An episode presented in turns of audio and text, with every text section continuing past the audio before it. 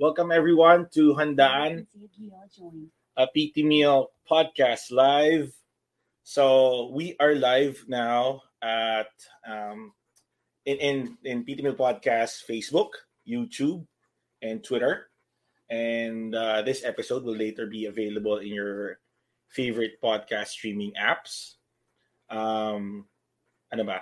So, uh, to those who are familiar with uh, PT Meal podcast, so PT, uh, the regular podcast, we inter, you know, we feature different PTs and uh, their stories and in their individual specialties. So in this segment, yung handaan, it's like any other gathering that we we come together and we talk about certain topics. Tapos in this case, we're going to talk about topics related to physical therapy profession and practice. So, um, dito. So it, today's topic is uh, concerns and issues uh, faced by Filipino physical therapists working uh, and migrating in the Philippines, I in, in the US, sorry. So, yun ang pag-usapan natin. We have uh, guests that we, we said like spanned um, decades of experience. Uh, so we're gonna hear about that. So um, I guess we're ready. Let me introduce my guests. Um, okay, let me introduce my guests. First, uh, they're not uh, new to the podcast. Very suki na. Uh, um, they're uh, Ben and Maria Aguila. So, hello. Hi, Ben. Hi, Maria. So they're they're uh, power couple, physical therapy power couple, uh, based in uh, Jersey City, New Jersey, right? Uh, practice owners. Ayun. So, welcome back to the podcast and doing live again. yes. All right. The taon lang, the other camera isn't working. That's why we're doing this. Oh, okay. All right. Actually, actually, it kind of works. well, that's live. All right, but that's okay. Yeah, glad to have you here. Uh, next is a physical therapist in Texas, also not new to the show. Mark Basco, welcome back. Hello, thanks for having me. All right, nice. And uh, ito, bago to the show and, and first time live then. Uh, let me welcome Frechi Garcia Blair. Hi, from Colorado. Hi there, Frechi. Hi, Johan. Hi, everybody. Thanks for having me. All right. And uh, last is uh, Emmanuel Malabanan, a physical therapist in uh, Texas as well. Hi, Eman. Hi. Good evening. Good morning, wherever you guys are watching. So, right, right. So, good morning, everyone in the Philippines, and good evening here in the US. So, uh, just to give you a background kung paano nagsimula itong um, mini group namin to is it started way back in I know way, way back pa para tag sobrang tagal na. It was in February in in uh, CSM. CSM uh, the combined sections meeting of um, the APTA. So we had dinner and uh, we yeah. so we talked about uh, we parang ganito, uh, uh, in, over dinner we talked about different topics, you know, with different things about uh, physical therapy and we shared our experiences and parang that time, parang naisip ko, yung conversation na yun dapat na share sa ibang tao kasi we're we're only a small group but we have a rich experience, di ba? Na I, I feel other people could benefit from.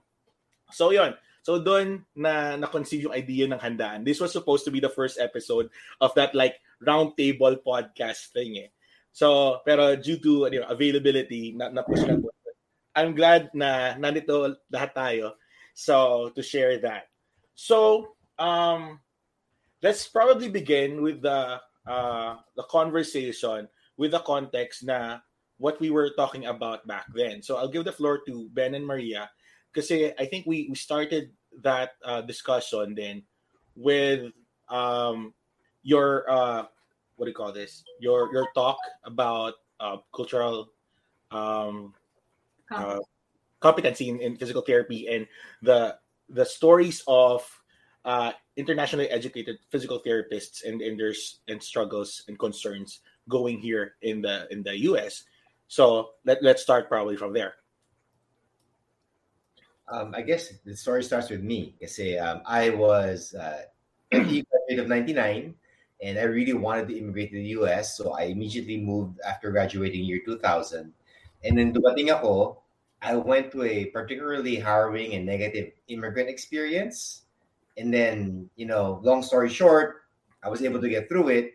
And fast forward a few years later, napansin ko yung advocacy ko pala is towards helping make it not a bad experience for the people who are after us. And that's why the advocacy for uh, positions from a, within APTA, organizing at the grassroots level, para meron namang kumaga champion at advocate ang mga PT na parating pa lang at andito na to be fully a part of the profession. Pero meron din kasi mga ibang cultural issues on top of that that I think Consi really uh, tackles really nicely. Um, I think on my part, actually, I have several. But um, although yes, I am an immigrant, of course, but I didn't have to go through the you know migrating here uh, via work because at that time we were already married. So, I, but in a way, though, the migration co is actually dependent on him. Um, but um, mine was different in that I was having a lot of like moral injuries, you know, uh, moral dilemma that I was not able to pinpoint and I, I felt like um you know baka ako lang to baka kasi mahirap lang akong you know is it just me making an issue of a lot of like um you know like ethical concepts ganyan because in practice you know uh normally it's also the I think the immigrants who wala naman tayong masyadong choice kasi when it comes to saan tayo mag-work, di ba? I mean, we know that, especially if you're working with an agency. Um, and this is a story that we hear as in till this day till i last heard week. that just last night you know so when it comes to that there are really a lot of issues that i think actually concerns the profession as well because these are issues that we face from from a professional standpoint diba? so uh, we are we should not be fighting all these issues actually on our own unfortunately during that time uh, i know Eman, except for emmanuel diba? Um, and i think maybe Fretchie, diba? we've been here like two decades uh, such that we still remember the time when we had no community within the APTA. So, and then it wasn't until we actually uh, got involved with the APTA that we realized that, you know, actually we need to be a part of it because it's really a rich resource. Now, the other thing is that I think as a woman, diba, in PT, I'm also uh, I also have like different roles and different hats. So my other take is that um, you know, as a person and also as a mom, I'm raising kids, first, second, gen- first generation, you know, um, Americans. Let's let's put it that way. Um, and as such, they're all going through, as we are, you know, the what so-called acculturation experiences. So we have the lived experiences, but we don't really have the words for it, diba? Ano ba itong pinagdadaanan namin, diba? So I know, diba, within all of us in this room right now, we went through a lot of those conversations during the night. And I actually just wanted to say it's not just because I think it was a very enriching um, experience to share, uh, but I think we really had genuinely had fun that night. Yeah. Right, right. we went through the stages of pagpapaalam Pinoy style. Yung nagpaalam tayo sa loob, tapos lumabas pa, tapos naglakad pa, di ba? Parang ayaw na paghiwa-hiwalay. So, yun, parang, and I'm so happy, by the way, to see you all guys here tonight. Right, right. Yo, thank you uh, for for opening it up. That so, uh, yun nga, um, marami tayong napagdadaanan like going over, going here. So let's start probably with uh, Emmanuel. So, what was your uh, struggles or, or challenges when you came here? Um, I don't know uh, how many. I'll, I'll, leave that to you. right, I actually um, I migrated to the U.S. to work uh, July of 1988. So, and you know, what could go wrong went wrong when I arrived. I mean, I mean, and don't and that's not that's not an exaggeration. Um, the original agency that I worked with was did not, you know, I was already here, but apparently I didn't have any work, so I had to be resilient and actually be resourceful and find a way to be able to find work within within within the time frame of my my that my visa would allow at the time Mm-hmm. So I had that going, and then when I finally did find an employer, then I had to deal with the immigration issues, legal issues. So on top of the acculturation issues that you you you you uh, face every single day, because um, I was a traveler initially, so and mm-hmm. I was um, actually I was actually working more so in the South. So, and if for you those, you know, for those in the Philippines that, that may not be familiar, the South is a very racist region of the United States.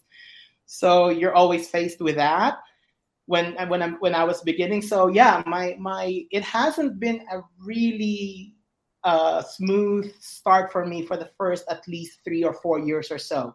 You know, you have to deal with the legal stuff on top of on top of being a 22 year old stupid guy at that point. I didn't really know anything about life at that point. I was just wide eyed and experience. yeah, but I, I, had to I had to grow up very quickly and and learn to navigate through that. So yeah, that's my that's my story from the 1980s. Not to mention, I was probably one of the first few. That was the start of the recruitment from the Philippines to the U.S. So I'm probably one of the first. I'd say I would say in the two first two three years of that um, process of bringing people in, so people don't really know what to do with us still. Yeah, but they were bringing on. I mean, I was. I could tell you, I was. I was part of my entire graduating class from UST, the 1987 graduating class. I think about 80% of us actually came to the US by 1989. Mm. So that was the volume of people that you're actually, and that's just one class, one graduating class. So mm-hmm. imagine how many people came along with me Mm. So I would say probably good 60% of the graduates of the Philippines that are practicing in the Philippines were drained out of Manila and the entire Philippines to come over to the United States. So there's repercussions of practice in the Philippines and repercussions of practice here during that time. Uh, so probably that's when the the mass migration started. You, know, you know when you PT migrating became more popular and more popular. You know? Yeah, and you know, it, there, it snowballed from there. It's like more schools were established in the Philippines immediately after that because there is so much need. Um, my the, I, and you guys are familiar. I mean, particularly Johan, you, you and I came from the same university. You know very well that uh, from a one class, one class per year, it grew to I think now what about four or five classes graduating each year. But you have PT, OT, and speech now, right? So yeah, mm-hmm. so it's it it has changed because of that. Because of that migration of people, it the practice in the Philippines has changed significantly, and ours here as well. Uh-huh. So, so sino ano, who helped you out back then when you know migration is, was new for Filipino Filipino PTs? Let me not mention names because uh-huh. I mean, how how were you able to navigate that? Actually, I mean, truthfully, um, when I when when I first heard of practicing in the U.S., the only reason why I decided to actually um, pull the trigger, and I and, I, and I'm gonna admit to the fact that at that time I was 22 years old. I don't know anything better. I was just looking for something fun to do, right? and I was like, oh, it would be fun to work. I mean, to move halfway across the world by myself, not knowing anyone, you know. so, and, and, I, and, and, and, I found, I found, uh, I found there was a recruiter in the Philippines that came, and they were like, I mean, they were. I mean, I, I was probably one of the spoiled ones because they were actually at the time um, they were actually helping us paying for the processing fee paying for immigration processing fee, paying for your licensure, uh, even your TOEFL, TSE, and TWE. Your they were they were responsible for that. So I did not have to pay for my own placement fee at that point. At that point, I know very well. After me, that has been a very different practice. So yeah, so I was one of the first few that was actually recruited and asked to, you know, the United States. So that was that was that was uh, that was easy from the from the Philippine side. Mm-hmm. The challenge was when you come stateside, mm-hmm. and apparently not everything is. Um, they're not as as set. Mm-hmm. Um, that was my experience, but now I don't think that I don't think that that was everyone's experience though at the time. Mm-hmm. All right. Um, how about you, Frenchie? Is it uh, similar or? Oh no no no no no. Um, I my coming here, I came here because of love. So I married an American. So that's how I came here. I did not come here through, uh, you know, an agency or anything like that. So as far as having a house or a car or having applying credit card because I know I have friends that went through that. So I didn't have to go through that. So my struggle is different. My struggle was I came here, I wasn't, you know, I did not apply for, you know, PT or, you know, credentialing. So the struggle of trying to get your requirements while you're here, and I don't know about your guys's school or universities, but getting your uh, requirements, it's so hard.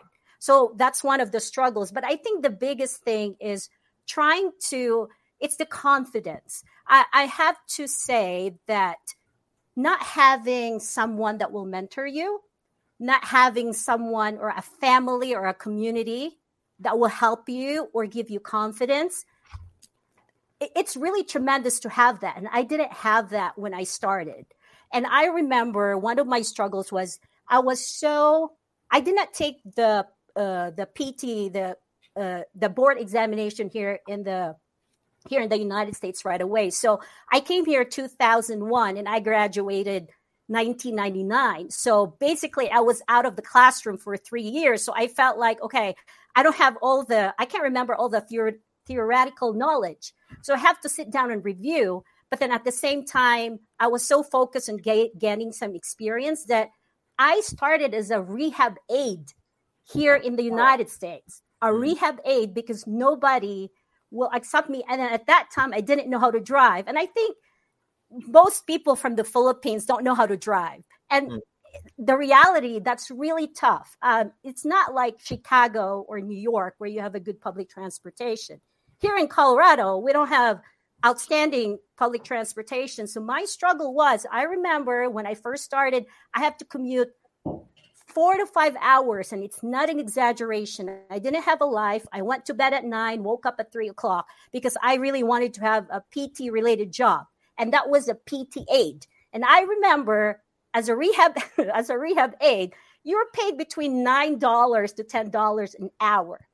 So that mm. was a struggle. But I was again, I was so focused on trying to get some PT experience because it was hard. That's the other thing people need to know it doesn't matter how much experience you have in the Philippines. If you don't have any US experience, it's really difficult. But then what I realized too, even having three to six months of US experience, it was so it was so much easier to get a job.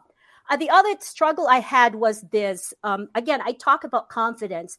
I was unlucky in a way that I met condescending therapists, and at that time there was a PT assistant that I worked with, and I, because of her, at that time, I felt like I will never become a PT here in the United States.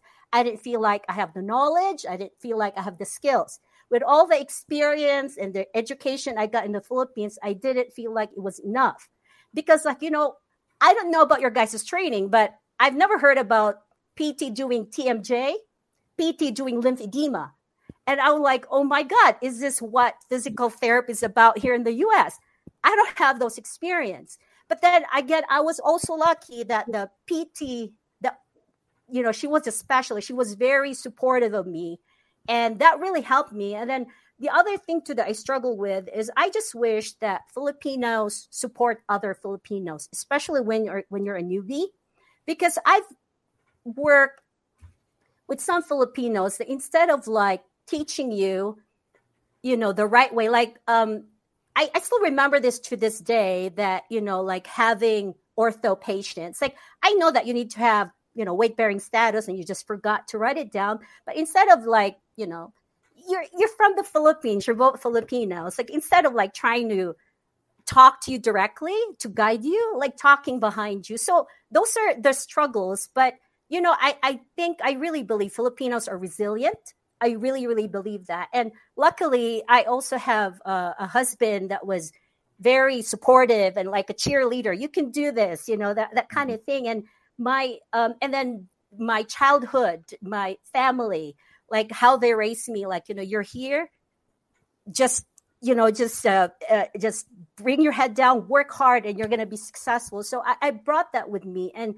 but the confidence didn't come easily so I, I, really think that the struggle of you know like okay i'm not good enough I, I struggled with that not having supportive people that could and then even like my very because i work in an acute setting and this is what i love but i remember when i first started and it was like i started from a well i worked from a sniff or a nursing facility to acute setting in a hospital, and it's a completely different ball game. But I remember one of the OTs. It was just my first day from a uh, from a sniff to hospital, and then she was already like, "Oh, she's a terrible PT. She doesn't even know this and that." And I've heard about that, and it's like, but you know what? Though, like, of course, I was hurt, but I was like, you know what? I'm going to show it to you that I can be good, and and that that really that really helped me, but again struggles the confidence people i i really and i'm really glad you know meeting Concy and ben and having this you know internationally educated pts like helping people and i we really really need that because i think we're very smart you know we we we have the skills we have the knowledge uh, but it's just like it's so easy to feel inferior to mm-hmm. our US counterparts or our US peers. It, really, that's my personal experience anyway. So mm-hmm. I, am so glad to met Concy and Ben. I don't know why I've never met these two people before, but it's it's very inspiring. So I, I'm really I'm really excited and yeah. So thanks for inviting me. I got to share that struggle. But you know what? I, I it made me stronger. I, I really it's not it's not a cliche, but it, it did make it did make me stronger mm-hmm. going through yeah. those struggles. Yeah, and I think that's common uh, experience naman, right? With with some of our our uh, colleagues talaga, that come over here, not you know not knowing anyone. I, am just I, am thankful na uh, in my experience I, I came to a place where there's a lot of Filipino physical therapists, so I didn't feel na iba ako kasi within our workplace most of the PTs are Pinoy and they're supportive. No, not not like your experience. Sorry to hear that. No, mm-hmm. um, Ben, were you about to say something? Um, no, no, I was just going to say that you know uh, at some point, I just want to make sure that my most exciting part of this conversation is the oral historian that Emmanuel is, and we need to go back to 1980s physical therapy practice in the Philippines. Later I know we're dealing with a serious topic, but to lighten up later, I just want to make sure we want to talk about all the um, professional players. That, oh, God! Kasi I think matutuwa yung mga Pilipino audience natin sa kwento niya mamaya. Pero yep. let's deal with that. Dad was in the 80s. we'll make sure, we'll take note of that. Kailangan balikan niya mamaya.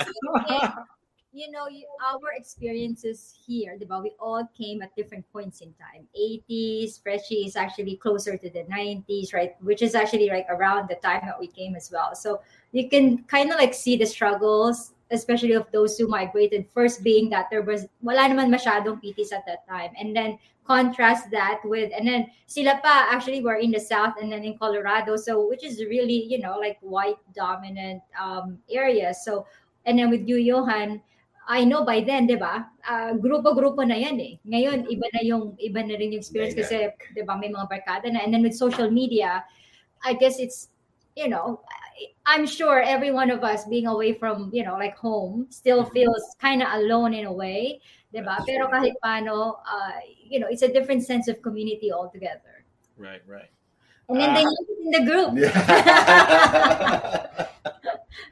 uh, how about you, naman, Mark? Um, you came here when? Uh, 2012, January. Okay, let me recent. yeah. how was how was your how was your experience? What was your um what, you, what was your concerns and your struggles coming over here? Um, yung sa agency naman, wala namang masyadong problema doon kasi during that time, matitino yung mga agencies during that short period of time. Uh, binigyan nila kami ng ano ng um, they opened up bank accounts for us. Then they had they arranged a rental car.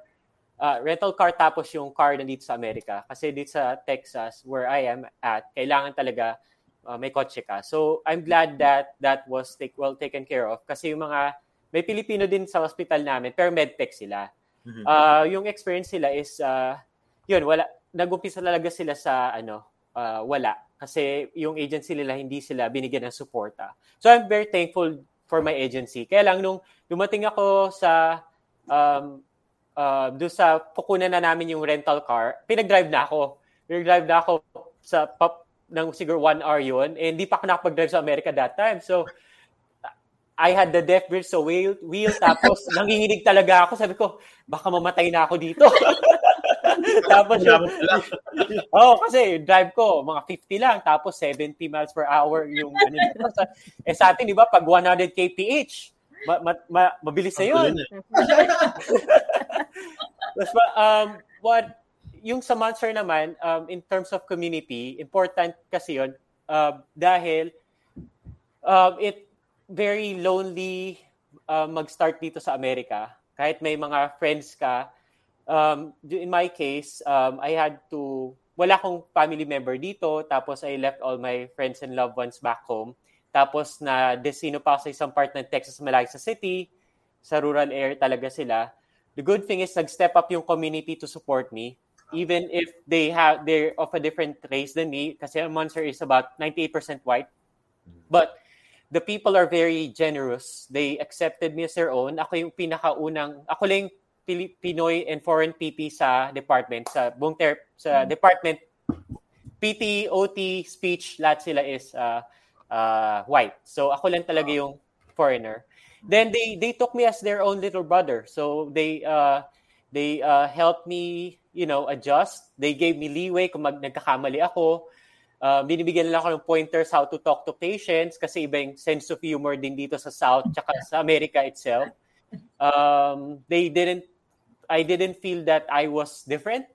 Mm-hmm. Um, kasi I, uh, uh, they they treated me as a professional and they didn't make siguro in front of me condescending comments or or um, um, remarks that would indicate na they, they view me as others. Sa ayun, so I was very thankful mm-hmm. nung pagdating ko nga sa first day sa work, di pa ako makain ng breakfast nun kasi kakagaling ko lang sa airport. Uh, wala akong kinain that night kasi sarado na yung lahat ng restaurant. So, uh, gutom na gutom na ako. I asked yung supervisor ko, uh, saan ba pwedeng kumain dito? Pwede bang kumain dun sa ano sa cafeteria? Sige, punta sa cafeteria tapos yung yung kitchen staff prepare the breakfast for me. Um, so I that that um, endeared me to the that endeared the community uh, sa akin. Mm-hmm. Then nung nag-aaral ako sa DPT, they they was yung hospital administration kahit hindi nila ako binibigyan ng care sa tuition and etc uh, they asked they they gave me permission to use the hospital resources to uh, to study. Then kung kailangan ko mag-off sa work they they were supportive. Tapos nung graduation day ko a day before nagpa-party sila sa akin. Surprise party pa. Wow. tapos um, nung pag-graduate ko sa uh, sa DPT program they had a newspaper article for me. Tapos uh-huh. nung nag uh, pumasa ako sa GCS, they had a news article for me, uh, newspaper arti- newspaper uh, article dito sa community. Tapos nag nag-arrange sila ng radio interview sa para sa akin. so it was it was very positive. Um, patient wise, yung struggle is yung kaya yung sinabi ni Fetch, yung confidence. Hmm. Um, kung wala kang confidence, pwede mo siyang pekein para kasi uh, para di ba? kasi parte siya na ng treatment din. If your patients see you confident they would uh, that would also enhance your treatment outcome. So yun um uh, may mga pasyenteng kunya tinatanong ako ng subtle subtle siya subtle comments about okay where did you come from? Or um uh, ilang taong ka na dito, tapos um, are you are you Hispanic? Tapos Mm-hmm. um and then tapos uh are you really my therapist? Tapos um you look too young to be a therapist. Uh, do you really know what you're doing? May mga ganon. Uh, so yung yung yung challenge is how to navigate that. So usually nadaan ko sa sa humor or I explain to the I just matter of fact sa patient. Tapos you learn how not to discuss politics, religion, or um, other sensitive topics sa patients. May mga patients ito that during the election period, masyadong heated yung conversation. So you have to know how to steer it away. Mhm. Or um, kasi uh, yun, um, it's it's mahirap nang mag, maging involved sa sticky issues like that. Mhm. Ayan. Right. So, yeah, parang you'll get to ano, Yeah, sorry. That's when uh, looking young it becomes a disadvantage. So, so I have one American saying. I might get in trouble for saying. it, I'm going to say it anyway. Um, Asian don't raisin. Narinig niyo na ba yun? Kasi No. That's my first. Ano yung say na? What does that mean? yung wrinkles, it takes a long time. Kaya minsan napapagkamalan tayong younger than we actually are. So that's what they Ah, heard in the past. Asian don't raisin. uh-huh. okay. Yeah, Yeah, it's true.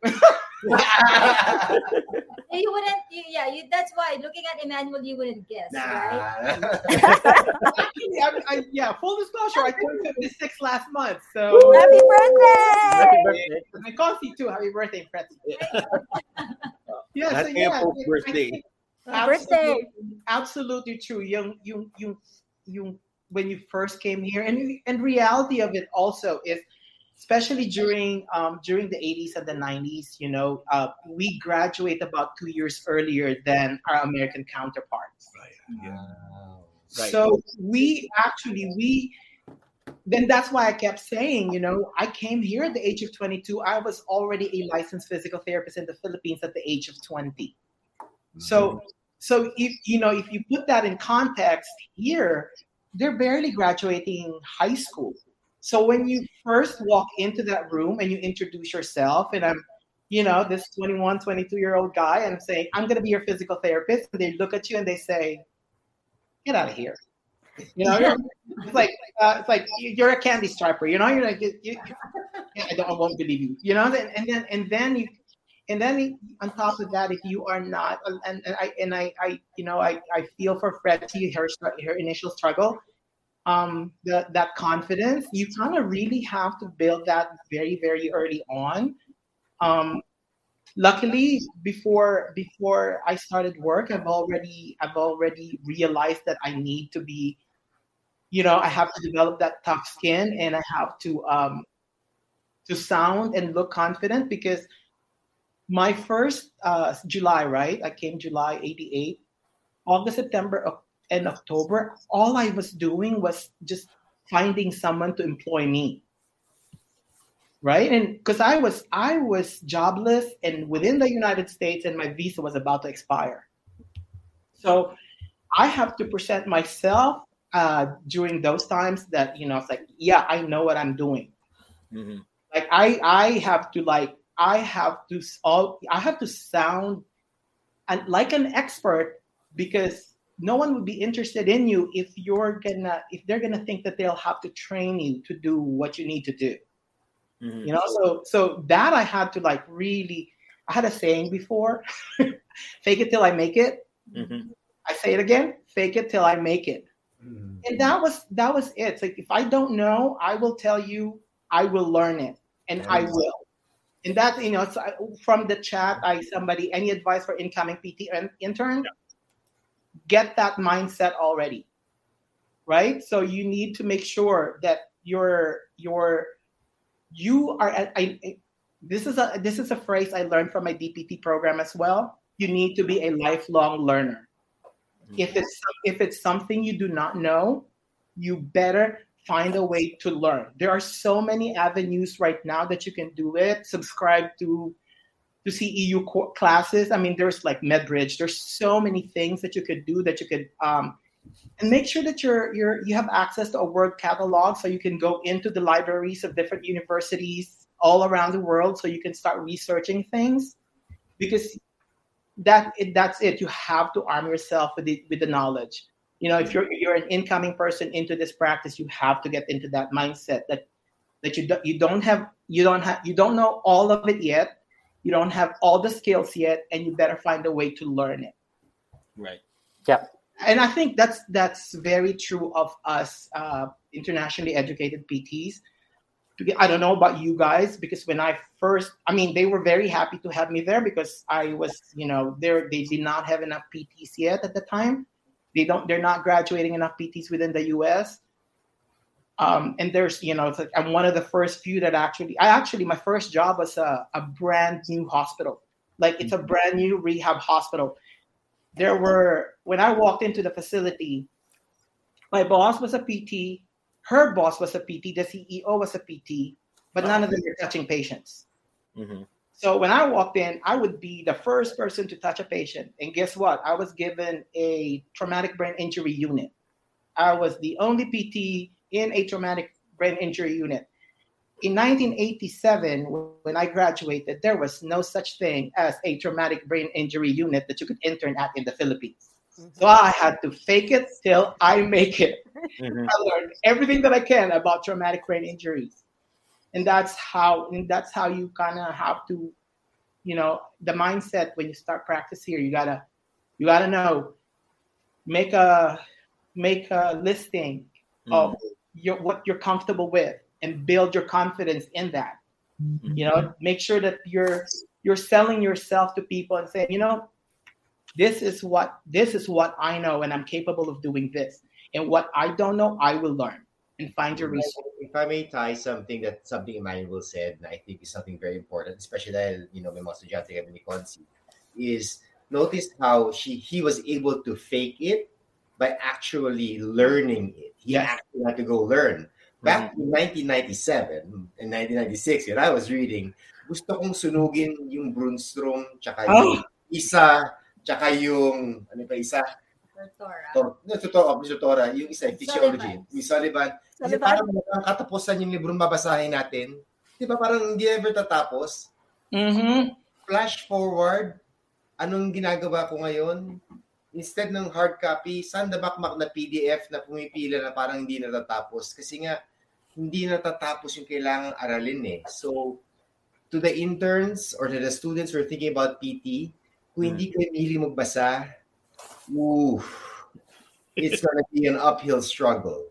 And it's not about uh, healing mo or hindi. All right. You know? It's uh, something that you have, hmm. have do. It's under your responsibility to do. And actually, something that I'm also going to tie to what uh, Emmanuel was saying, diba, uh, Fretchie and, and Mark as well, is that, diba, parang, okay, you have that feeling of, okay, you're not confident, diba?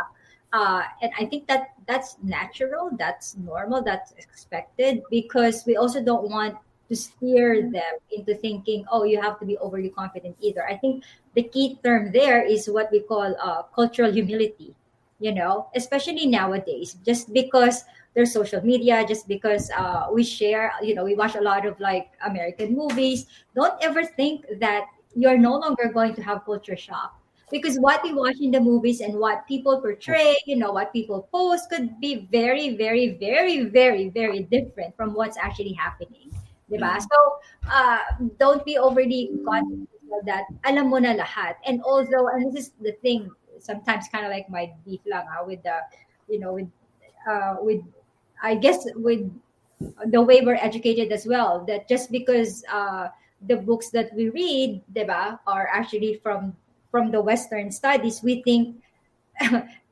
the education is equivalent. I'm going to be the first one to admit it's not. The equivalent the theoretical foundation uh, maybe but the practice is definitely not such that when you get here you also have to have that humility you know to give yourself that okay i need to learn and it's okay to admit that you don't know everything and struggle you know uh, that you're going to actually learn it uh kesa oh you know what I mean, di ba? Um, like, hindi, okay lang, okay lang to. Okay, okay lang to. Okay lang ako. Actually, right. it's normal for you to feel lost. It's normal na parang hindi to inaral kasi talaga namang hindi. 'Di ba? You can just I mean just look at the APTA and look at all the practice areas that we're in, right? And and look at all the practice areas that we're in in the Philippines and that, that we were actually trained for. So it's not it's never going to be comparable. Not to put our Philippine education down, definitely not. That's where we all graduated. It's just that we still have a lot to learn after graduating. As you know, our diplomas is not a guarantee that we're already really good, right? Mm-hmm. Diplomas, certificates, and uh, what do you call that? Our licensure, diba? Only actually at, at the at the very baseline ensures that we don't harm people. Right. Diba? sense. That's, that's all it takes, diba? Is that you're not harming people, but that doesn't mean I and I'm I'm gonna be honest. In the first few years of practice, I don't really I don't think they're getting better because of me. I think they're getting better because of time.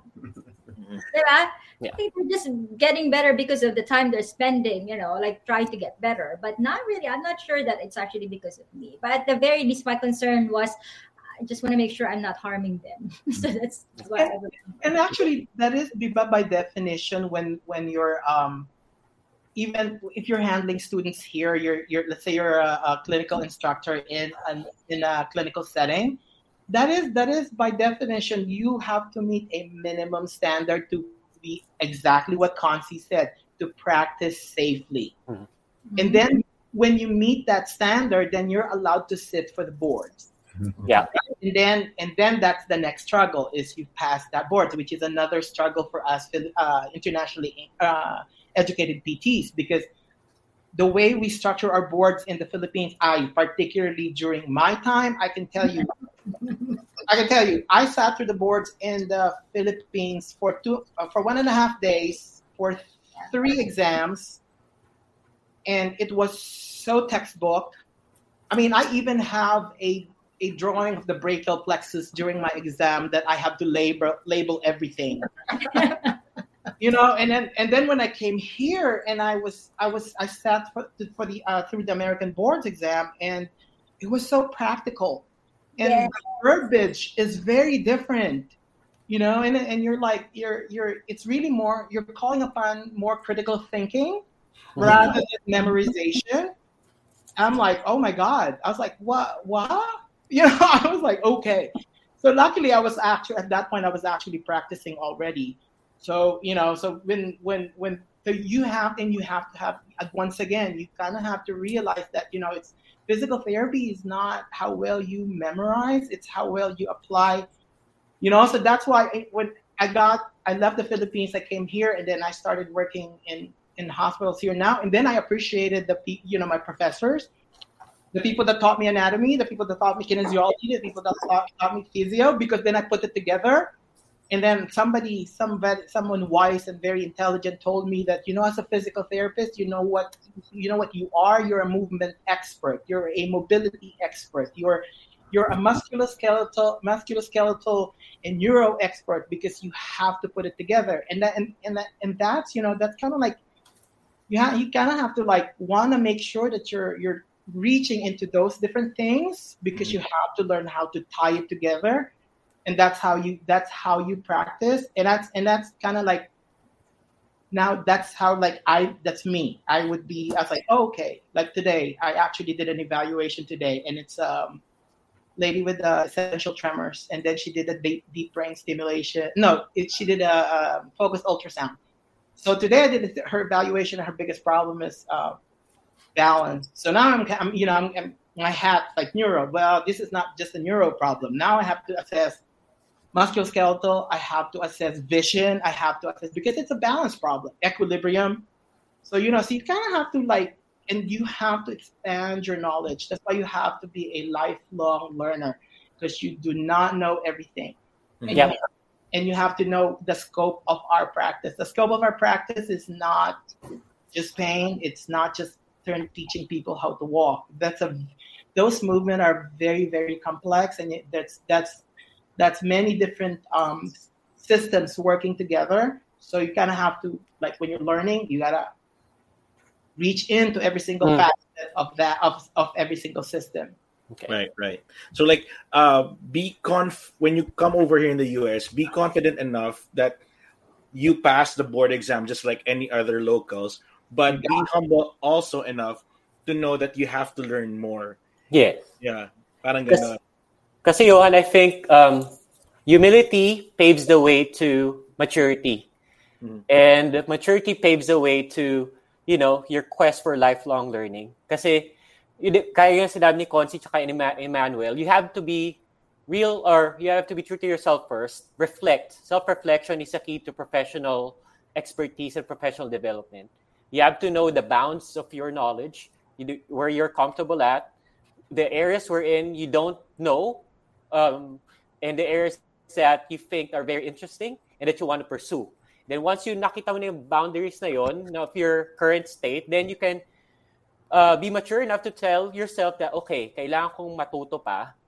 And then once that realization sets in, then you search for avenues. Kaya yung sabi ni Emmanuel, marami na tayong avenues ngayon, MedBridge and all, na wala, parang wala ka ng reason actually to get, you know, na sabihin mo na, hindi ko alam to. Dahil knowledge is just right in front of us. It's just within our reach. So, it's the matter of the initiating within yourself that journey towards, you know, lifelong learning.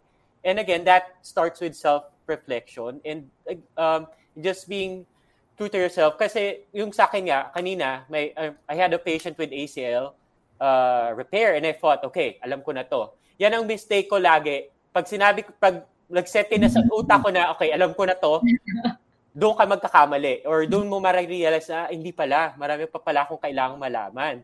So yung patient ko is as an ACL repair ko, okay, uh, this is just routine. Tapos nakita ko, bakit siya non-weight bearing? Eh, ang clinical practice guidelines right now is uh, ACL uh, patient or patients with an ACL reconstruction can weight bear and wala namang meniscal root repair yung pasyente. So, mm. I asked myself, okay, bakit kaya ganito? Baka nagkamali yung surgeon. Hindi, ba, uh, the surgeon might have a reason why. So I uh, I talked to the surgeon, asked them for the op report, and I I read it about it, and I thought, ah, bago tong method na ginawa niya. He used an endo button kasi uh, usually ang ginagamit nila is screw. And mm. an endo button, parang endo button is parang siyang maliit na, parang butones siya na nag-overlay lang siya doon sa femur. Tapos uh, yung graft goes through it. Pero this, this ah, particular patient, endobotan fixation siya both sa femur side and sa tibial side. Usually, sa femur side lang yon. Tapos sa tibial side, gumagamit sila ng screw. Dahil uh, endobotan siya sa tibial femoral side, that's the reason why they had to uh, do non-weight bearing and I had to go through the technical specs nung manufacturer itself nung endoboton uh, just to re- know na may, nag-research sila and they found that that early weight bearing and early aggressive range of motion causes enlargements of femoral tunnel kung nandun yung graft. So, mm-hmm. naglulusan yung graft over time. So, na oh, ganun pala yun. So, I learned something new. And, and, and uh, see that, see, what the big, the big part of what Mark was talking about was, see, like the, and the button stuff, but, you know, the point is there's studies actually out there that you can actually access and obtain so you can get that kind of knowledge. And then the other thing that really really is very important is you know the humility of the fact that okay i you know it's like okay this is something wrong that keys into you to the fact that okay you, you you're using your critical thinking. This is something new. Why not weight bearing? Protocol dictates you know you should be allowed weight bearing. But going back and communicating with your physician and asking that shows that shows really into humility and that shows your quest for lifelong knowledge. Because you're asking information it's like okay this is out of the norm. Why is it out of the norm? Uh, explain to me why this needs to be this. And then and then get if you're not still if that's not enough and I, I i love the fact that mark mark was like not happy with just saying because it's another button you know it's like well i think i commented on the button before. Why not you know why not why not still weight bearing so she he, he actually went into his resources and found information as to why. That's I mean that's that's a learning like just listening to him. That's a learning experience for me because I see those those diagnoses every single day as well. So. I think that's also one thing that we have to also uh, put into consideration is that uh, research, diba? lifelong, kaya rin siya lifelong learning is because uh, we're we're actually in the healthcare, we're in science, and science is not the truth. I mean, I'm sorry. For those who think science is the truth, science is not the truth because science is always only dependent on the discoveries and the research that actually happens at that time. Mm-hmm. And now, diba, especially at this time, science is continually evolving. May bago, diba? So, Mark, may bago na naman na ganito, which is why, you know, I think to me, my like especially my DPT experience, the very first thing that I told myself is that you know what, I have to unlearn to learn. That to me was key for my DPT. First semester pa lang, realize ko na, ah, ah, you know, yung mga foundational, foundational knowledge that I thought was foundational, but hindi na nakapako na nung 20 years ago, I'm like, ah, hindi na pala siya. It's no longer the truth at that time uh, seven years ago, ano, 10 years ago, ago, I mean, after, you know, when I went through my, no, eight years after when I went through my DPT, I'm like, okay, the science has already changed. So that's why actually one time when I attended the PPTA conference, I remember there this one faculty was saying, ano ba naman magbabago sa tinuturo ko? Eh, basic nga yun. And I'm like, oh my goodness. So, which is why. That's kind of scary. It was just, it was really scary to me because I'm like, no, diba? Basic changes, basic changes over time, hindi siya nakapako. So at, at the back of my head, I'm like, oh my gosh, kawawan mo yung mga estudyante. Here's another thing to that, ha? It's we're the children of two worlds. Mark is practicing at the highest, at the top of his license. He wasn't like, oh, sabi ni Doc, eh, okay na yun. Right? Or, hindi, mali si Doc. You know, he actually is using his critical thinking, his rational building, how to do that. Now, in the Philippines, is there space for that, for a PT to do that? Considering yung institutional relationships, yung kung paano ang relationship within institutions. Let's talk about cultural. Yung authority figure, yung si Doc nagsabi ng ganito, is there even space to have a conversation, right? And the Philippines is the Philippines. It is what it is because that's yun tayo eh. For America is America. So I think what we need to watch out for, because I think the theme of this conversation seems to be paano yung change, is being aware of those two. They're they're parallel, they're both true, they're both real, and navigating both those worlds will be different. It's when you start navigating one or the other. Um, so obviously we're talking about Filipinos who want to come to America and practice here, but also I'll argue PhilAm PTs who decide they want to help in the Philippines, they come guns blazing in saying, This is how we do it in America. And it doesn't foster change and relationships. Kasi tayo naman na PhilAm sometimes, we are not, I guess, giving as much consideration for the real uh, issues that PTRPs are facing. So, yeah, that's just one thing I want to uh, you point out to the panel and to anybody who's listening. Cultural. So that's uh, cultural context. That's the term. Mm-hmm.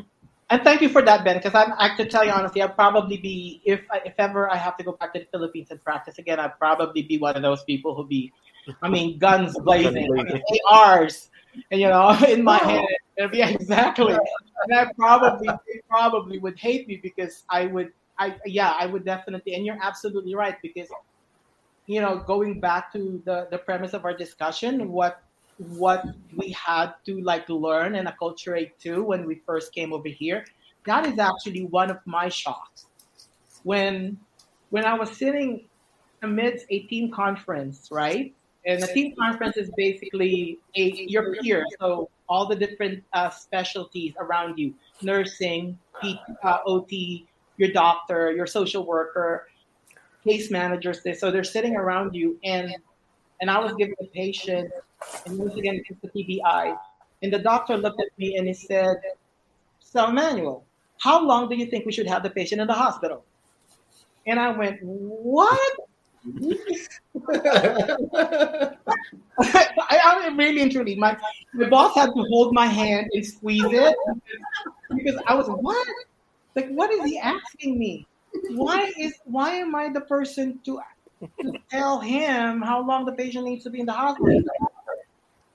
And, and that that is the what that I had to learn that very quickly. That you know what you are here. I you're a professional in the Philippines, and I hate to say this, and I really absolutely hate to say this because I learned a lot in the Philippines. When I was practicing at Cardinal Santos Memorial Hospital in Green the Hill, story I wanted. Here's the story I wanted. right? I was I was a glorified tech because I would I would yeah my evaluations were useless because essentially, it doesn't matter what I see in my evaluation. I will do the hot box ultrasound massage, electrical stimulation on my patient, which is written on the right.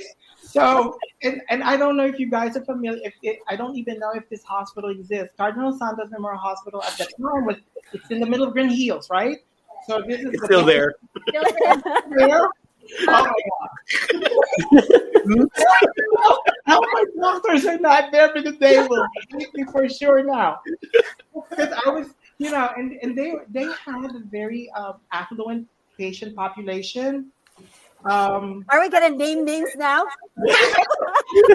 Only Manuel. no, name names. really and truly, that's where that's where they sent uh, like like Like- movie stars and Like, like like Oh, woo, woo, yeah, yeah. like, I had Crispa and Toyota players in San Miguel at that time. Yeah, I had. I mean, I'm not naming names. I had Robert Jaworski, Atoy Co, Ate You know, those are those were our patients in. Gaano kay gaano pa kaikli yung shorts noon dati? Huh? Gaano kaikli yung Short. basketball shorts dati? Short. Dati yung short shorts. Unfortunately, when they go to the clinic, walang uniform. Hey, walang walang hipa, walang hipa sa Imagine Philippines, right? So we can But you're names. only doing hot pack ultrasound massage. So I'm like like this for it's not even eight minutes of the time for ultrasound, it's five minutes. I'm like Oh. and no gel. I'm using oil, right? I'm using, I'm using Wouldn't that heat? I'm using mantika, right? I am not kidding. And my uh and my my electrical stimulation machine was color brown. It wasn't it, it wasn't a Richmar, the white fancy ones now with the different uh the different waveforms that you have. No, I have I think I have alternating current and direct current. So you can either do a point stimulation and the very basic TENS unit. That's all we have, and then and that, that's my entire day.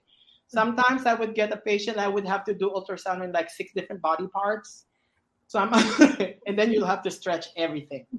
Mhm. So um, yeah, so that's what the practice. You, you, you they tell you what to Yeah. do, and you kind of just have to do it. Um, there was Yeah.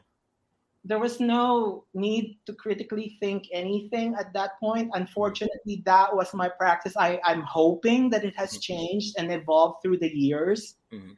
Um, but yeah, that that's the but yeah, that's kind of like Mhm. so I'm a glorified tech, even though I'm doing it with Robert Jaworski or Atoy Co, it's still it's still hot pack ultrasound massage. Ako may pain modulation naman pag ginaganon mo siya yung head, no? Oh yeah. May, may diin, may diin kasi yun eh. Baka hindi lang talaga, ano, Yeah, ah, yeah, yeah, yeah. So I was an ex- I was an expert on doing that circuit. Yeah, yeah. Inuan mo ba yung machine? oh no, we have to do it. Uh, we have to do the test every single uh, week to make sure that the machine is working. So you have to. I don't know if you guys remember this. You have to put the tape Tape around it, around water. the on head, right? And then you have to put the water on top of it, and you have to turn it on, and you have to see that the vibration. Walang hot pot, mantika. Mantika. Nire-use yung mantika? Mabilis, mabilis naubos yung gel eh. Kasi, uh, you know, so pag, pag wala na yung gel, so sa beginning of the week, naka-gel ka. Pagdating na towards, towards Friday, Saturday, wala na yung gel, naka, nakamantika, naka Vegetable oil. I remember my first internship somewhere in, uh, I'm not gonna say what, but somewhere in Laguna. Masuka-suka ako kasi, ito naman, you have to scrape the gel and reuse it. Yeah, Sa ibang pasyente. yeah. It was, it was so gross. I'm like, hindi ko kaya, hindi ko kaya. So the first time I threw it out, nakita ko a demerit. Demerit. Sabi ko, ano gagawin ko? Pwede po ba ako magdala? Magdadala na lang ako ng out of my own allowance. Kasi talaga sa scrape mo. So pag, pag pagkatas ng dalawang gamit, iyak na ba talagang yung color niya putin. you have to scrape. I'm like, oh my goodness. Oh yeah, well, you know, the same Sabi thing. mo, if we had been known, pwede pala mantika. Di sana mantika na lang. Have you used have you used the paraffin before? You know, sa amin, Yeah. uh, once once here, pagtanggal mo nung, nung paraffin wax, diba, tapon. No, no. no, but then, Balik namin dun sa bath para mauman dun na Sayang din eh. And at the end of the day, you have to clean out all the dirt. all the dirt that that, that settles in the bottom. yes, actually, so you have to freeze everything again. Let it let it cool down so you can chop off the bottom. Parang naglalagay ka sa hanggang, The di ba? dryness. Tanggal mo yung sa ibabaw. yeah, yeah. So I guess like what you know what interns can do in the Philippines is try to imagine them as as the first person na sili, kikitain talaga ng pasyente. Like your your words and your evaluation matters. Yun talaga dapat magandang isipin nila eh.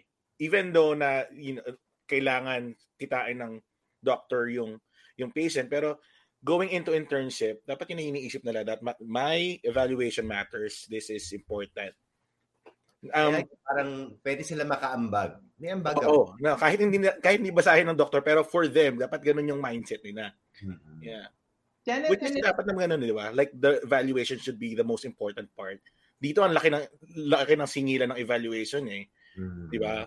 Pero sa Philippines, when I, I I just put out a home care survey, tinatanong ko how much rate they're um charging pag home rate. And they said they they charge similar yung evaluation. Some of them lesser pa in in evaluation. Eh well, yung evaluation 'di ba yung pinaka-importanting part ng ng pagkita mo sa pasyente, 'di ba? So 'yun.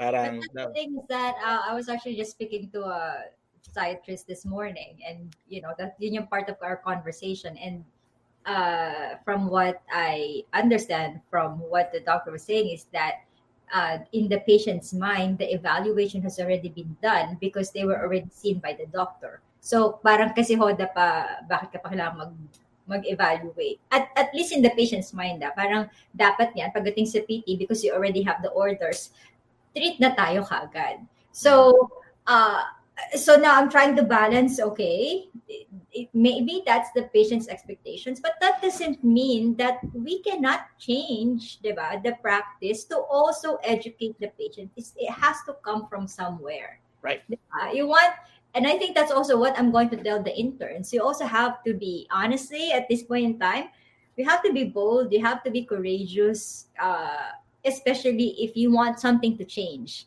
you cannot expect change to uh, always be done from you know people outside of you. Sometimes diba sabi nga Mahatma Gandhi you have to be the change you want to be. So but pushing change though also requires a lot of syempre there's also a lot of skills in it you know. So it's not always hardcore palaging you know palaban. Hindi naman ganun but you always have to try. And whenever you know like say you get rejected wag sasama yung loob wag balat sibuyas. Don't take anything please. Don't be very personal. Siguro just just uh, just a general advice. Lalo na dito. Uh, medyo madamdamin tayo eh di ba? Si Mark gumaganon eh di ba? Uh, medyo madamdamin tayo. And actually Freshie that was what I was gonna ask you too. Because yeah, you know you're Oh, you're true. also married to a non-Filipino. So I'm actually thinking ikaw every day of your life you're acculturating both at home and at work like how is that Oh, well, I've been married for 21 years, so that seems natural to me now. But no, I want to uh I want to like uh, add on speaking up. That's really really important that if you think something is wrong, you better speak up. And more I'll say 99% of the time, you know, like doctors, they don't want to be wrong. Like, you know, orthopedic surgeons are known to be arrogant and, you know, they feel like God. But that's really important. But as you said too, that takes time to be confident, to speak up. And I also want to say too, especially working in a hospital. I work in a hospital, and you know there's uh, advantages and disadvantages of being a PT because I'll say the disadvantage first because they just expect you to magically treat someone. So could they send someone home?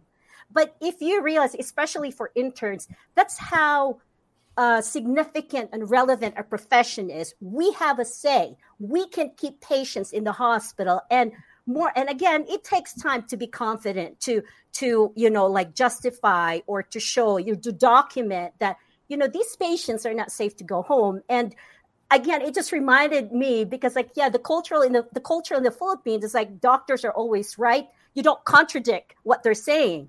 And for me, even now, like it surprised me that I can do that because growing up in the Philippines, I was never my mind was conditioned that you know the doctors are you know like the be all or the end all.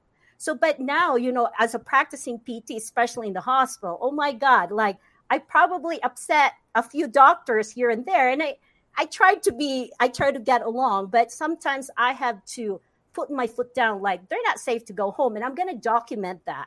And again you know as interns documentation i know we hate hate it sometimes but documentation is very very important. And knock on wood i don't have any wood here nearby but you know i haven't been you know on the lawsuit yet because of you but document document is very very important. So um, so I didn't know about the, the your question, Concy, about you know having a non-Filipino and you know so that, I, I think that for like of course obviously I'm married to Ben, so yeah, when yeah. I'm home the I have to you know like you can you can kind of like I know like when we first moved there, and what good thing is that we're kind of like always on the same wavelength. but at least you know like you can speak in Tagalog if you need to. Oh yeah. Uh, you know, like more or less the culture, yeah, you know, like more or less. oh, I gotcha. Oh, so let me just tell you because that was the other struggle because I came here. Yung mga, you know, some people. Yeah, it, it was a struggle. Uh, you know, no, like it is a struggle. I have to admit. So yeah, that is another. It's it's not professionally related, but it does affect your professional life because exactly. if things are not good at home, you know, Mm-hmm. because like for me, I could tackle anything as long as things are good at home. But when things are not good at home, then yeah. But for the most part, like the the cultural adjustment for me, because even though you know we speak English even before coming here, we understand it. But if we talk about straight English conversation, I don't know about you guys, but when I was in the Philippines, I don't speak English straight. I put you know Cebuano or Tagalog in English. You know, it wasn't like you know, straight English or pure English. So that was a struggle. And then the other thing about not having family or support.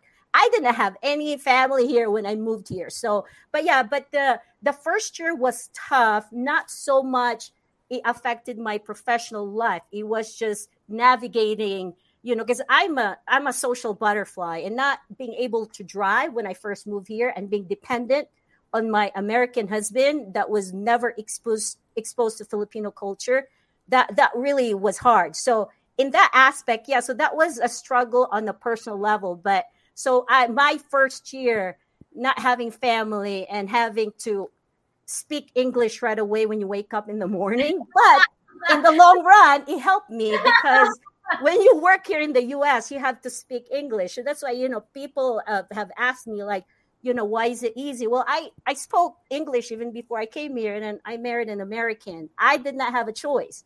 I, you know, I, and I have to say this is funny, but I used to like when we we were fighting before. It was so hard for me because I couldn't speak English. But after one year, then I was like, I know how to speak now, so I could. but you know, on the lighter side of things. So, but yeah, but that's a very good point. Skilled, massive repetitive practice lang, you got better, no? yeah. well, I shouldn't say that. It's like it's like implying that we were fighting a lot.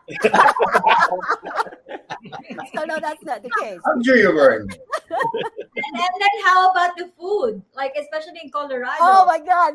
Well, my husband struggled. If you guys are really interested, but real quick, my husband struggled because now I'm I'm a foodie now, so that's that's better. But it used to be I only eat rice and chicken when I first moved here. So every for the first six months, my poor husband, and then I and I don't know about you guys, but I was surrounded by very good cooks when I was in the Philippines. So I wouldn't say I didn't learn how to cook. I just didn't have an opportunity. So I was not a good cook. So like all this, all the food that I know how to cook now, I didn't know how. And then back then there wasn't YouTube videos. Mm-hmm. There was an internet, but it was limited as far as mm-hmm. finding a recipe. And you're like, well, this is not like my mom's cooking. So the food, it was harder for me than it was for my husband. It really was. We had he had to drive me every single day just finding a Japanese restaurant to buy me food and because that was the only thing I want to eat was like rice and teriyaki chicken.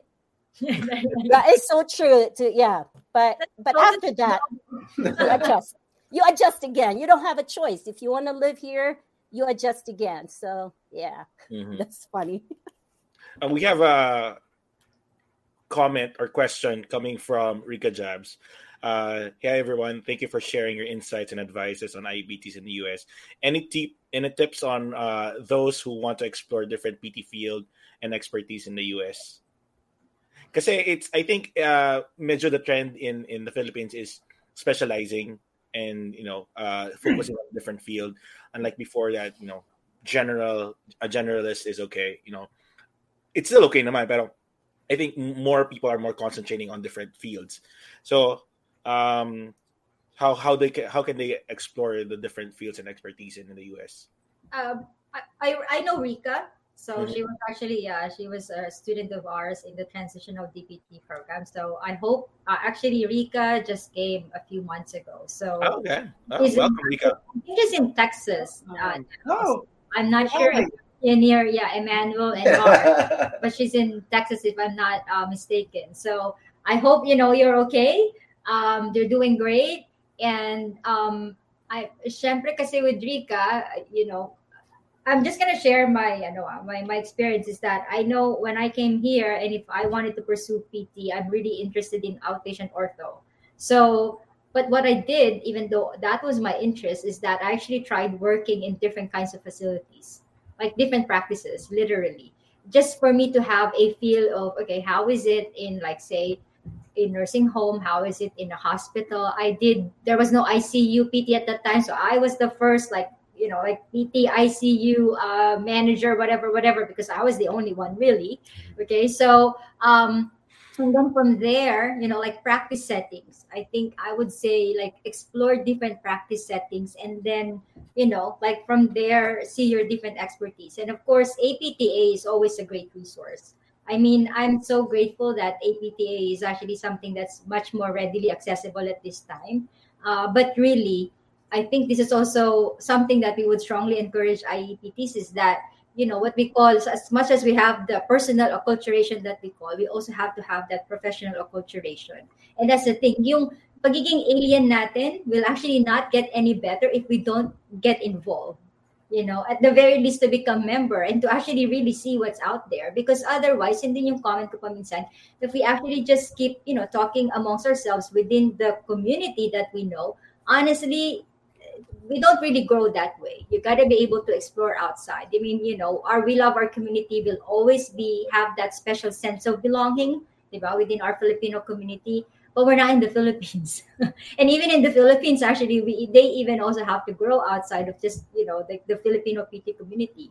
So I would say, uh, you know, like explore, and even especially if you wanted to do the specialization, that's also one of the perks of being an APTA member is that you actually have a huge discount right? Like uh, I know Johan, Mark, diba? We all did all the specialization. So that was just like a general background, and then I'll leave it to you guys, you know, to share your experience on that. Mm-hmm. Yeah, Mark. I'm actually I'm actually curious because I find out I just found out that Mark and Joe, Johan and I are all uh, geriatric specialists. So, mm-hmm. so yeah, how Mark, how did you decide? I mean, ah, um, kasi nung pagdating, uh, siguro in general muna sa question niya, um, I advise that for the first one to two years, just gaya sinabi ni Consi, just explore different fields and uh, settings. And then, naturally, may, may mga events na magna-nudge sa'yo sa particular specialty. Una dyan, kunyari, presence or presence of a mentor, uh, uh, yung personal experiences mo, um, yung um, passions mo. For example, uh, kaya nung sa akin, I was very close to my grandmother and uh, she had dementia, Alzheimer's, and that really deeply affected me. And that nudged me towards um, taking care of others, and especially taking good care of other people's grandparents, just as, as I would take care of my own lola. Mm-hmm. Uh, so, with that desire, and may mga, I'm fortunate that I have mentors back in the Philippines that are geriatric specialists that uh, helped me along the way and gave me guidance. And doon nag-solidify yung, you know, nag-solidify, that paved the way for me to choose to be a geriatric specialist because I want to be a better therapist for my grand, uh, for the patients and grandparents or parents of the people that I uh, that I serve sa community. Um, so doon siya nanggaling. Yun, uh, that's from my experience. Mm. For me naman, uh, uh, since I started here home health, so most of my patients are elderly. So parang uh, I got that sense na uh, okay, I enjoy doing this. I enjoy helping uh, the older population. Tapos I I thought what how can I improve myself in helping this population better. So uh doon na pumasok yung when uh, um I'm part of uh, the Facebook group AFAPT, uh, Academy of Filipino American Physical Therapists, and they post um, like congratulations. They they did like uh, for for newly uh, board certified clinical specialist. So doon ko lang na, na nakita yung may ganun palang specialization. So being aware of that, so nag-research research na ako ay pwede pala since ito pala yung ito yung population na sinaserve ko ngayon baka dito na lang ako. So, parang sa ako, parang hindi ko talaga siya, wala siya sa sa mindset ko. But since I was already there in that population, I thought of just uh, sticking there. And when I moved here sa California, napunta naman ako sa SNF, then older population pa rin. So sabi ko, dito talaga ako sa geriatrics. So wala sa isip ko, pero kinda the career pointed me to that direction. Yeah. I guess with me, I decided on. I I guess it's a long and very complicated way to get here. Uh, to be a, a, geriatric specialist as well. I, you know, because early, early on, I thought I was like this neurotherapist. Mm. I mean, my focus was really and truly TBI, stroke. So in the beginning, you know, and, and, and I think that's how I re- realized I'm a lifelong learning because I was like, okay, I'm so Bobath, I'm so NDT, so I went and did my training in NDT, and then I get, I get burned out with, I got burned out with that. I'm, you know, because this the the progress was to me was very slow, and and I realized now that it wasn't the patient, it was probably my approach because I was so narrowly focused that I'm not exploring everything. So I tried to switch, and then I started doing ortho and spine, and then I'm like, now, now I'm a now I'm a McKenzie therapist. I went through mm-hmm. every single freaking training you can find, like attended every single uh, A, B, C, D, and E, you know, to to to get my skills at, at uh, and then I thought I was gonna be a in management and private practice, which I actually ventured into. So I even went and got my master's in healthcare administration at that point. You know, this was this was in the mid 90s. I'm a very slow learner because 20 years later, I found out that I was not very happy in management. I was, yeah, I that that was I hated that practice. I hated being responsible for somebody else's performance. and you know, it gets, I can't. You you think you can control that, but you can't. And so I went and kind of re, reinvented myself and I went back to practicing and I went into home health and when I was doing home health I, I kind of learned that you know my my thing was helping people kind of I, and I love this phrase and I, I don't know if you guys have heard this phrase aging in place mm-hmm. Mm-hmm. So I, I, yeah, to me that was that was uh, that was kind of like a my mind was blown. I was like, because every single person I talk to, every single adult, uh, you know, older adult person that I talk to, all they want was really to be able to stay in their home and to thrive and not not be pulled out of their own home and then put an institution. So that actually that triggered my um, that triggered my passion. And then I met a lot of 80 year olds that like, like yeah, and I'm not kidding. That became good friends of mine. Like I would to this date, I would some of them I would still talk to and visit like um, they were actually uh, World War II veterans and they were stationed in the Philippines and uh, you know so that was very cool that was a very cool experience because then I you know they're they're talking to me they, especially when they find out that I'm Filipino and they're like and from that point I was kind of like oh wow. Like I do enjoy working with um, the older population.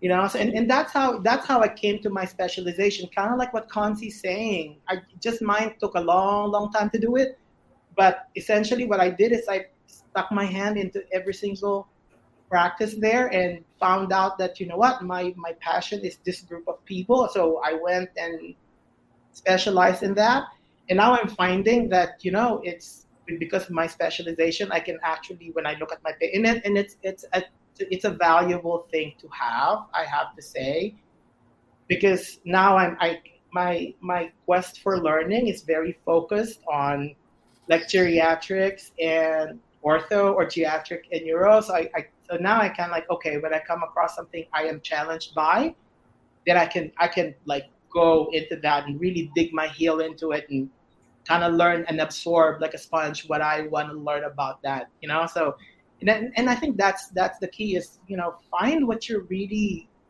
what makes you wake up in the morning and what what kind of what burns in you to find out you know to learn. And that's that's kind of that's how i found mine. Burning. Burning not an infection well, on the topic of, uh, you know what, on the topic of like say, yeah, diba? what wakes you up and burning? Of course, uh, some of us, I mean, no, like Rika is relatively new, diba? Uh, practitioners, US wise. Uh, but of course, burnout, because burning, I just realized about burnout is one of the biggest like problems in the uh, practice right now. Um, and I'm talking about uh, US practice. I don't know about the Philippines. I don't have data on that, you know. But from what I'm hearing, iba rin kasi yun, actually hindi na nga lumaabot sa burnout eh. Pero, you know, iba yung ano, iba yung issue. But dito, you know, burnout. So a lot of people, that has been a lot of uh, our conversations in a lot of like the conferences that we've had and everything. So a lot of people, as you guys know, you know, parang, okay, we're so involved in like the different aspects of the profession. We're in practice, we're in this, we're in advocacy. And that is always a that is a frequent question so what i have to say is uh, when it comes to that um, I think what really also helps us not burn out is to also really involve ourselves in, you know, things that honestly, like it's not in practice per se. It doesn't pay us financially, but it's also a form of, and I wouldn't say giving back because there's no such thing. I, ako lang It's actually a form of paying forward. You know, the advocacy is a form of paying forward the only thing with advocacy too is that you know there's no attachment to your name. There's a lot of resources actually involved with trying to help out, diba? An advocate. Uh, but at the end of the day, there's not much like personal gain in it kasi nga hindi naman siya bayad, 'di ba? Wala ka namang pangalan at the end of it. But what we find is that uh, it's actually very fulfilling in in a very different way. Mm-hmm. You know, you it's very fulfilling, and I can't I cannot explain it um, enough. You know, I can only go back to what the Bible says. You know, when it comes to like you actually you give you receive when you give something like that, right? Mm-hmm. The, the more you give, the more you receive. So I think yun, yun, eh. And honestly, which is not something, I guess it's also a Filipino trait, or maybe not. I actually don't know. Uh, but giving back to the different communities that we're in, whether it's back home or here. And I think that's a privilege for a lot of us Filipino Americans because, in a way, we're navigating two worlds, right?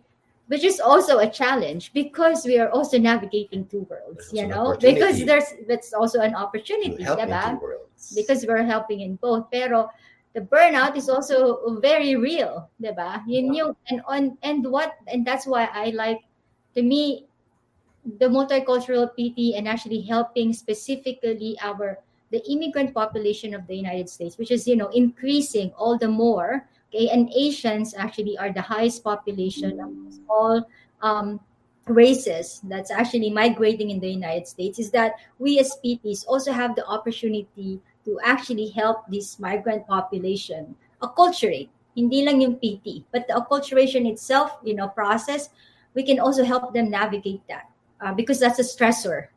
Diba? Yung health concerns nila. And we see that every day. And it's not just us, even our US counterparts. Yung health beliefs nila. Diba? Parang who else better understands those, diba? Mm-hmm.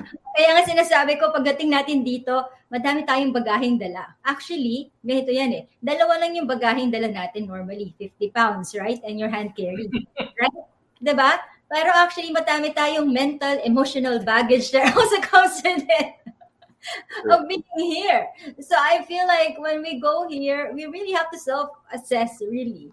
What is it that's good to actually live back? Hindi ko na yung kailangan. Diba? And ano yun talagang dadalhin mo that you can actually use uh, that's going to be very useful not just for yourself but for the people around you. So, right, right. So, uh, ang, ang dami nating napag-usapan. Napahaba yung usapan natin. Maraming rapid hold. Maraming rapid hold. Yeah. Oh, ha? Maraming rapid hold. Maraming maraming tangent na pwede puntahan. Right. Right. Actually, pwede marami pa tayong pwedeng puntahan na na usapan eh. But but for the sake of time and you know, uh, kasi gabi na rin dyan sa inyo. Um uh, I just like to thank everyone uh, for coming to the podcast. Uh, sharing your you know experiences and and also thank you dun sa mga uh, nanonood those who are watching and uh, who sent their questions uh, to us and uh, kind of led the conversation as well so um just to wrap up uh, at the end of the podcast ko, eh, we I usually ask my guests what's uh, if there's something that you want the the audience to take away from our conversation, yung, yung something that they can apply in their practice once they uh, come Monday, you know, uh, ano yung gusto mong ibabaon sa kanila? Uh, yan.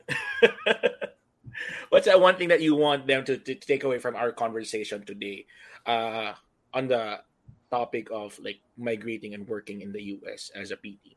Sige, I'll start muna while you guys think.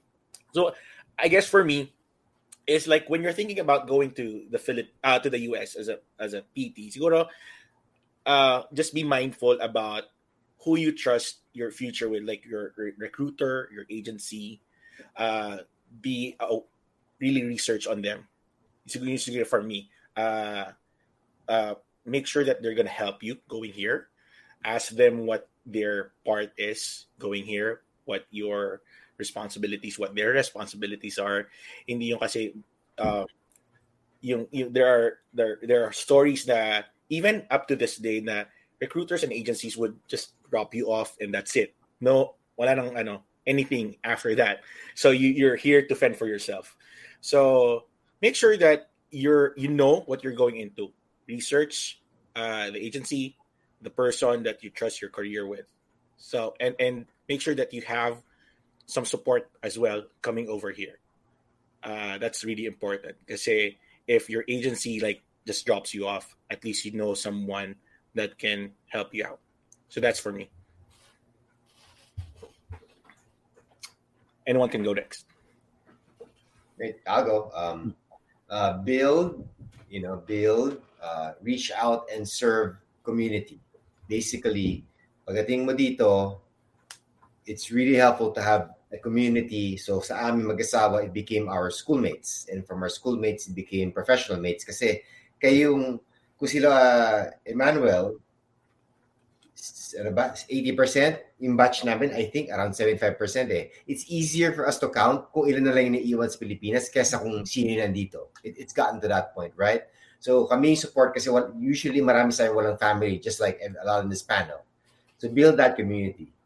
But because you're you're even though you're looking back at your old community, whether it's school or being the Filipino community, reach out. You know, challenge ko palagi sa mga bagong dating, within five years, kailangan ma-invite ka sa isang birthday party ng isang hindi Pilipino. Right? Kasi doon ko, doon, doon ko malalaman na talagang hindi ka nakatago sa barangay eh. Kasi sabihin nun talagang you are immersing yourself in the culture, in the community you're serving. Like si Mark, hindi na nga siya lumabas, sila na lumapit sa kanya. So God bless. Uh, what, what community is that, Mark? Monster. Monster the community, right? For being kind to him. And then lastly, serve. Serving community na nasaan ka, you know, you guys are aware that we're trying to serve the Filipino community in the Philippines, right? And we're also trying to serve the American community and the PT community here in the US. So, yun ang sa akin siguro. Build, okay? Reach out and serve communities. So I'll naturally go para hindi mo nalilipat yung okay um, I think I have two. Okay, one is that um, we all have biases.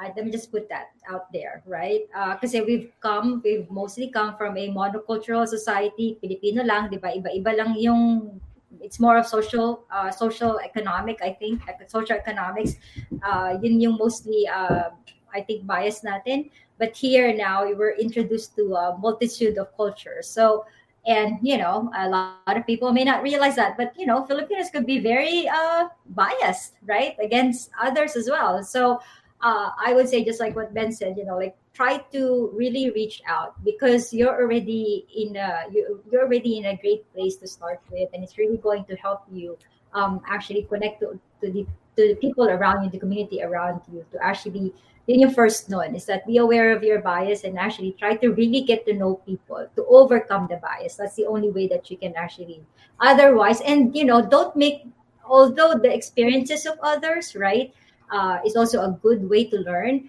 don't make the experience all the experiences of others your own experience. And that's just me siguro you know like okay you may have had an experience with that uh, but i may have another you know? So unless it happens to me sometimes and maybe sometimes hindi rin maganda yun um i kind of like give always always give like second opportunities and then the other one there on a very practical side is that uh, i know for a lot of especially those struggling you know with their work conditions because uh, of what the agencies and their workplaces are actually having them do honestly mas matakot kayo pangalagaan yung license nyo. Because here in the states ultimately, it's the physical therapist who's actually responsible for your own practice. Hindi ka business owner. Those are two different things, okay? As a licensed professional, you are your own practice. You are the practice owner. So, pati billing, you cannot say, oh, pagka ikaw na audit, hindi ko hindi pwedeng sabihin, oh, this is what the facility wanted me to do.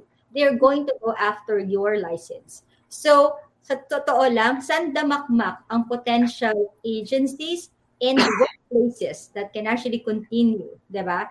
Uh, your status and all that, it's not impossible. Pero isa lang yung license. If your license gets revoked, that's it, pansit, right? So always think about that, especially when you're pushed against a hard wall. Uh, always your license first. Because pag wala ka ng license, that's about it. Especially right now, akala ng tao, oh, buti na lang meron ng, what do you call that? Um, uh, compact. Right? But what but people did also realize is that, okay, pagka red mark ka sa isang state, patay ka. Hindi ka rin makakapunta sa iba. Diba? So always think there's always a repercussion to all of that. So, you know, please uh, reach out. Uh, wala naman, you know, may, may Facebook na, may social media na, you know, like please wala nang ibang tutulong sa iyo ngayon kundi tulungan mo yung sarili mo. Hindi na pwede kikimi-kimi.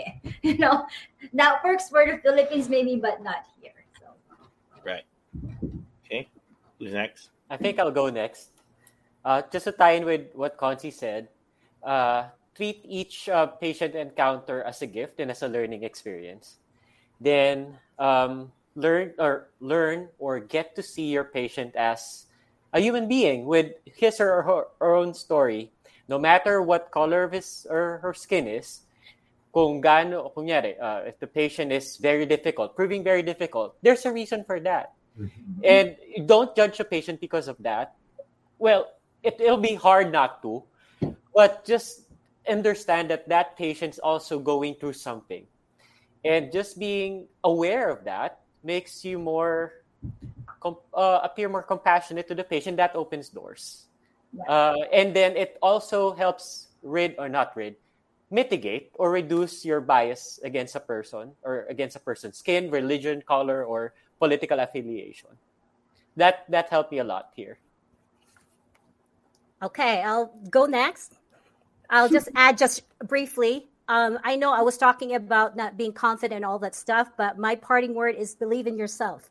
Believe in yourself.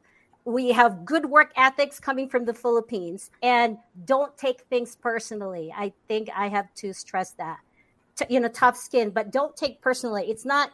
It's not against, or it's not a measurement of uh, what kind of person you are. Just some people, some patients, they just don't like you. Your personal, personality clash. So don't take things personally. All right. I guess I'm the last one. um, so for for those of you who are think thinking of coming over and practicing in the US, my I guess my parting words would be to be both excited and both and curious. Mm-hmm. Excited because you need you need to be open to jumping into new things. That there is a reason why you left the comfort of home and to come over here and to experience this, right? So be excited about that, because that will op- that also that that that establishes your energy, right? When you're excited about new things, you're also excited about learning new things, and that's the other thing. Curiosity. You have to be very curious. Comes with curiosity is your uh, your ability to ask questions. Don't be fearful of asking questions. If you do not know, ask questions and find out if they, they can't give you the answers find out ways to uh, to, to, to, to get the answers for you um, I, I envy you guys. You know i went to the school of pen and paper. Um, when i went to my master's program that was the beginning of windows. Right? Now 99 mid 1990s and then when I went to my, i'm not joking. When i went to my dpt when they told me that um, I was about I was supposed to do research at home, and I have I have this world catalog that's open to my to my uh for, for me. Utilize those. Be excited. Be curious. Reach out for new information. Be open to learning new skills because we none of us have it. I've been in the practice for thirty something years, and I'm still learning something new every single day.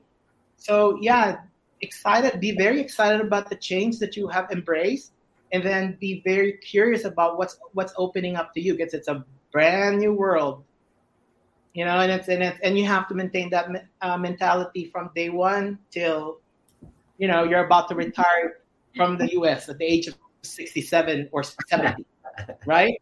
So yeah those are my those are my two things. All right. So again thank you um, everyone uh, manuel mark ben maria fretchy for uh, coming over to the podcast, sharing your experiences live, unfiltered, unfiltered, and and I know. right? and, and we hope uh, we hope for those who are still uh, watching, uh, you, you, you learned a lot uh, from our perspective and insights and our experiences, uh, so that you know it, it gets you excited kung pupunta man kayo dito sa US or you're staying in the Philippines on you know what paths or you know uh you would take in your career. So yeah, so hopefully we can have another conversation like this. Pwede, no? Ang dami natin pwedeng uh, pag-usapan with, with... I miss you guys. Yeah.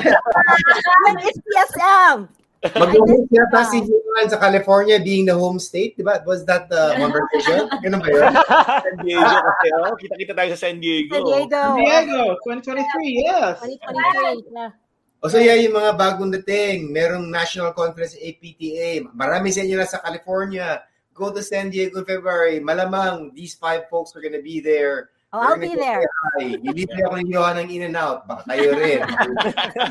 oh and the uh, Burger and Conce, you guys might want to talk about the uh the meeting coming up in August, right? Right. More cultural So, so just very briefly, yeah. So, uh, great news, you know, because we are now, thank God, like officially uh, under the umbrella of the APTA through the Academy of Leadership and Innovation, which was formerly uh, HPA. Okay, so uh, so we are now at this the starting point. We are a catalyst group. So this is just a starting point, but so which is why I say you know this is really when the work begins because hopefully eventually we transition to a SIG. Okay, so a special interest group within uh, the ALI as well. Uh, so this is really open to actually just about um, you know PTs who are actually interested in learning about like different cultures. You know, so but uh, the the multicultural PT group, you know, it's really spearheaded by thankfully like internationally educated PTs, and these are actually PTs from all over the world. You know, not just the Philippines, but of course we're we're very much active in it. So the Philippines, um, India, um, we have somebody from like South Africa as well. Um, Nigeria. Nigeria, yeah. But these are actually just the ones from I, the IEPT work staff group that we have before. But with the newly formed multicultural PT Catalyst, it's really open for everyone. So we're going to have a town hall meeting that's going to be on August 18th. Um, that's going to be at 8 o'clock um, Eastern uh, Daylight Savings Time. That's going to be, I think, 5 o'clock in California. So that's actually when we're going to be presenting the, it's not a uh, it's not the final strategic plan you know so mission vision and all that.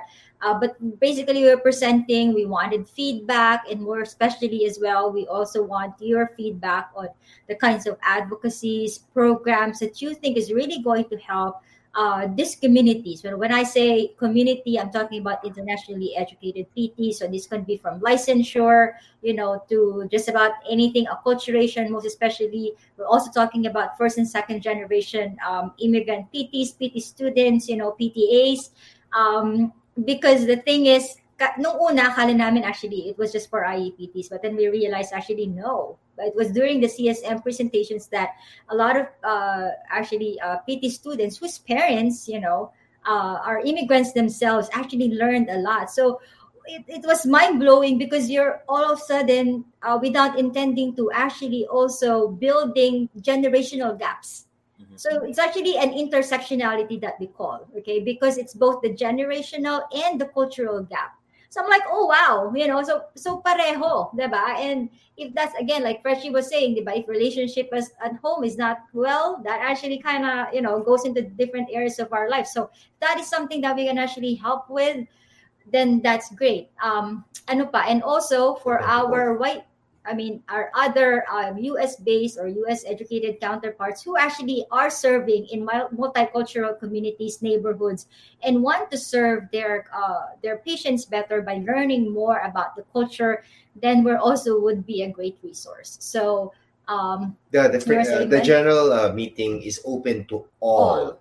APTA members and non-APTA members, so that we're just really trying to expand the pool uh, in the future, past that meeting, hopefully we'll be able to show what it is, and maybe we can, uh, you know, give enough um, understanding for folks to think maybe something's interesting to them to even become a part of the catalyst group because of that. But for the general meeting, we just would like to open up to everybody, just so that there's no barrier and we can get all your input. Yeah, when we when I was at the at the summit recently, the, what I noticed echoing in my ear was the word belonging. You know, everybody wants to belong, and I have to say, I, to a certain extent, okay, yeah, I can actually attest and I can agree to that because when we were kami before, parang wala masyadong wala kami masyadong nakikita. Diba? So we should, we're like, okay, APTA, may mga concerns. Hindi pa naman ako American citizen, pwede ba ako mag-member? Hindi naman ako taga dito. Diba? Kasi, okay, hindi ko pa alam kung ano yung status ko. It doesn't matter. It doesn't matter. If you are part of the PT profession, then you're part of APTA, whether you know it or not, whether you're a member or not, because the APTA influences your practice. so please, you know, come out. And there's really, at this point, there's no more uh, you know, ex- I guess reason uh, not to feel belong or not to feel not to feel belong, not to have that sense of belonging because may mga kamukha na kayo at this point. I'm sure mas cute kayo sa amin. That's why we need more. So, also, we're, you're younger, you're this, this, and that. But, you know, we're all in this together. So that's basically the message. Uh, when when when is the uh, assembly again? August August 18th. August 18th yeah, August 18th at um, 8 p.m. EDT. All right, 8 p.m. EDT 10. We're gonna post that. 5 p.m. In the... uh, 5 p.m. Pacific. All right, kita-kits mga na and sa mga nanonood. And again, thank you everyone for joining, and uh, thank you everyone who's uh, watching still. And uh, hopefully you join us in our next uh, handaan. Uh, mga nanonood. So again, uh, everyone have a good uh, day and uh, night. Thank you. Good night. Thank you for listening to PT Meal Podcast. If you like the show and want to support it, please follow the podcast social media accounts in Facebook, Instagram, Twitter, and LinkedIn. Share the episodes you're listening to or episodes you love to listen to so that the message can reach more people. Also, if you have anything to share with everyone about the profession or your practice, do contact me and we can work something out. If you have any suggestions, feedbacks, questions about the show or the guests uh, of the show, you can reach me through all the podcast social media accounts or through the website www.ptmealpodcast.com or through email at ptmealpodcast at gmail.com. Alright? Looking forward to hearing from you. Thanks. Just a reminder, folks, the podcast is intended for educational and informational purposes only. The show strives to keep all information true and correct, but humans sometimes make mistakes. Factual errors may be present, so we encourage the listeners to do their own research on the featured topics as well. Now, let's go back to the show.